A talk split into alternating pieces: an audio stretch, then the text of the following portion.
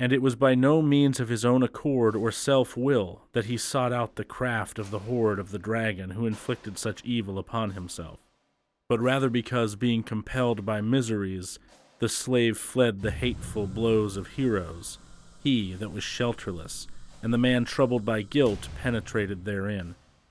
And soon it came to pass that an awful terror arose upon the guest.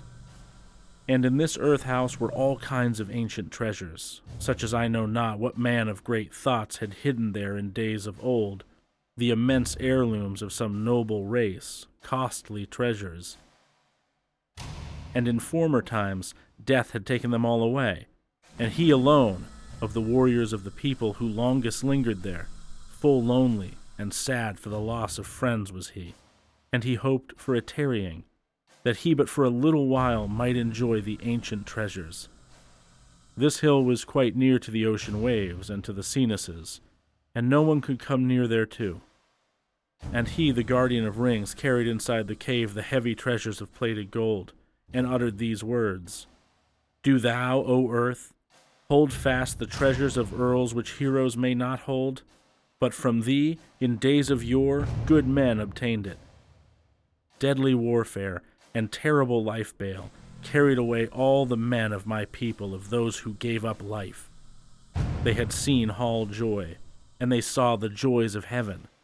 I have not anyone who can carry a sword or polish the gold plated cup, the dear drinking flagon. My doughty ones have hastened elsewhere. The hard helmet dight with gold shall be deprived of gold plate.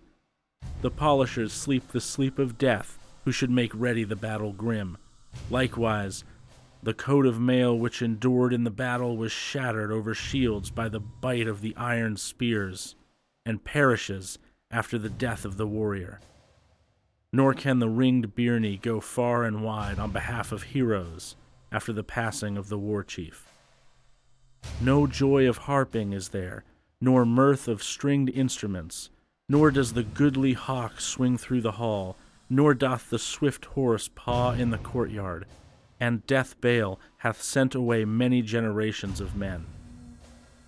Thus then, sad at heart, he lamented his sorrowful plight, one for many, and unblithely he wept both day and night, until the whelming waters of death touched his heart. And the ancient twilight scather found the joyous treasure standing open and unprotected. He it was who flaming seeks the cliff sides, he, the naked and hateful dragon who flieth by night, wrapped about with fire. And the dwellers upon earth greatly feared him. And he should be seeking the hoard upon earth, where old in winters he guardeth the heathen gold, nor aught is he the better thereby. And thus the scather of people, this mighty monster, had in his power the hall of the hoard three hundred years upon the earth, until a man in anger kindled his fury. For that man carried off to his liege lord the plated drinking flagon, and offered his master a treaty of peace. Thus was the hoard discovered, the hoard of rings plundered, and a boon was granted to the miserable man. And the Lord saw for the first time this ancient work of men.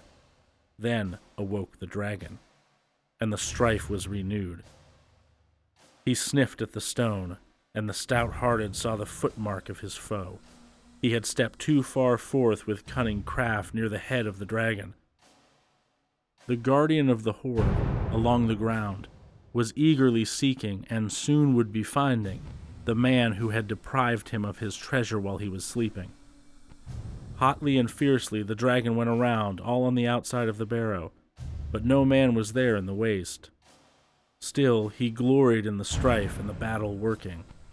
Sometimes he returned to the cavern and sought the treasure vessels, and soon he found that one of the men had searched out the gold, the high heap of treasures.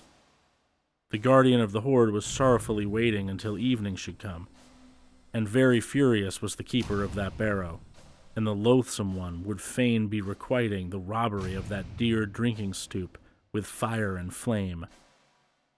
Then, as the dragon wished, day was departing. Not any longer would he wait within walls, but went forth girt with baleful fire. And terrible was this beginning to the people in that country, and sorrowful would be the ending to their lord. the giver of treasure.